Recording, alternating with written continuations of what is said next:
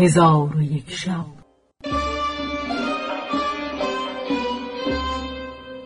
چون شب سیصد و پنجم برآمد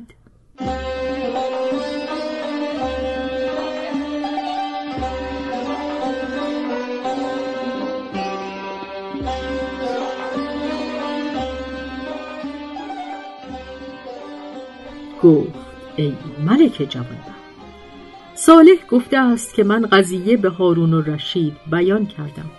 خلیفه را از جود و کرم یحیی عجب آمد و از پستی و پلیدی منصور هم شگفت ماند و فرمود گوهرها به یحیی ابن خالد رد کنید که ما آنچه موهبت کرده ایم او را باز پس نگیریم. پس من به سوی یحیی ابن خالد بازگشتم و قصه منصور و بدکرداری او با یحیی حدیث کردم. یحیی ابن خالد گفت ای صالح چون مرد بی چیز شود تنگ دل گردد و خاطرش را پریشانی روی دهد و او را به گفتار و کردار زشت او نگیرند از اینکه هرچه بگوید و هرچه بکند به اختیار نکند. پس یحیی از جانب منصور معذرت همی خواست تا اینکه من گریان شدم و گفتم روزگار چون تو وجودی به عرصه شهود نخواهد آورد. افسوس که تو با این خلق کریم در زیر خاک پنهان خواهی شد و این دو بیتی برخواندم. با قدر تو آب آسمان ریخته باد. با خاک درت ستاره آمیخته باد. گر کم کند از سر تو یک موی فلک خورشید از او به موی آویخته باد.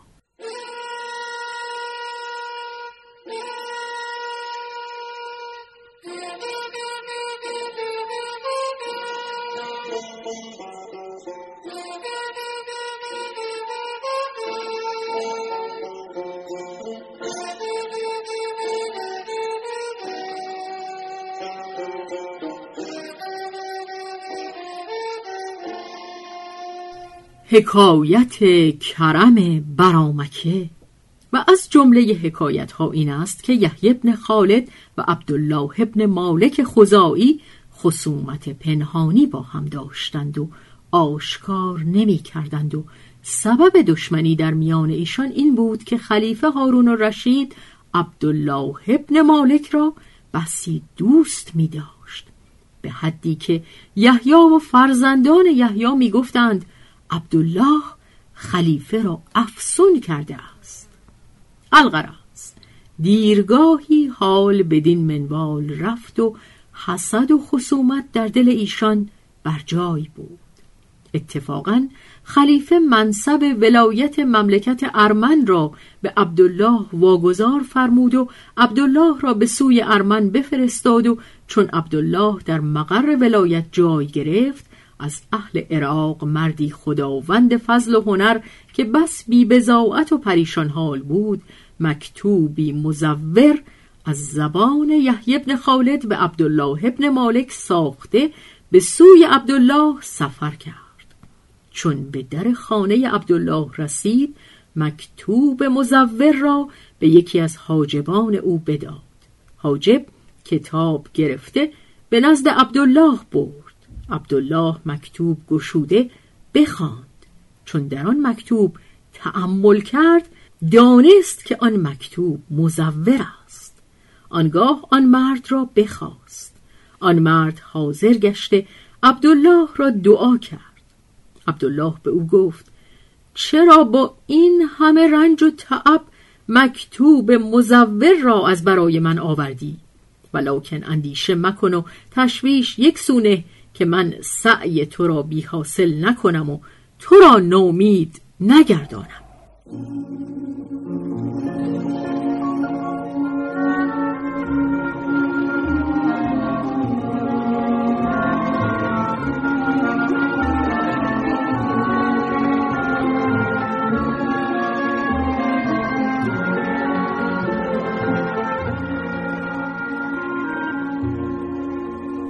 آن مرد گفت خدا عمر تو را طولانی گرداناد.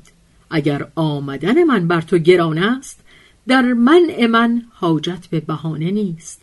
که زمین خدا وسیع و روزی دهنده زنده است و مکتوبی که آورده ام از یحیی ابن خالد برمکی می باشد. عبدالله گفت من به وکیل خود که در بغداد دارم چیزی بنویسم و او را معمور کنم که از حال این مکتوب جویان شود. اگر این مکتوب صحیح و غیر مزور باشد یکی از بلاد خود را به تو بدهم و یا اینکه دویست هزار درم با یک اسب و یک شتر و خلعتی شایگان به تو بدهم. و اگر مکتوب مزور باشد بگویم تو را دویست تازیانه بزنند و زنخ تو را بتراشند. پس عبدالله فرمود او را به حجره برده مایحتاج او را در آن حجره آماده سازند تا کار او معلوم شود. آنگاه عبدالله به وکیل خود بدین مضمون بنوشت که مردی به نزد ما بیامده و مکتوبی با خود بیاورد و سخن آن مرد این است که مکتوب از یحیی ابن خالد برمکی است ولی من سوء زن برده مکتوب را قبول نکردم. اکنون تو را فرض است که این کار محمل نگذاری و خود رفته حقیقت حال معلوم کنی و به زودی جواب از برای من بفرستی تا راست و دروغ بدانم. چون مکتوب عبدالله در بغداد به وکیل او برسید چون قصه به دینجا رسید بامداد شد و شهرزاد لب از داستان فرو بست.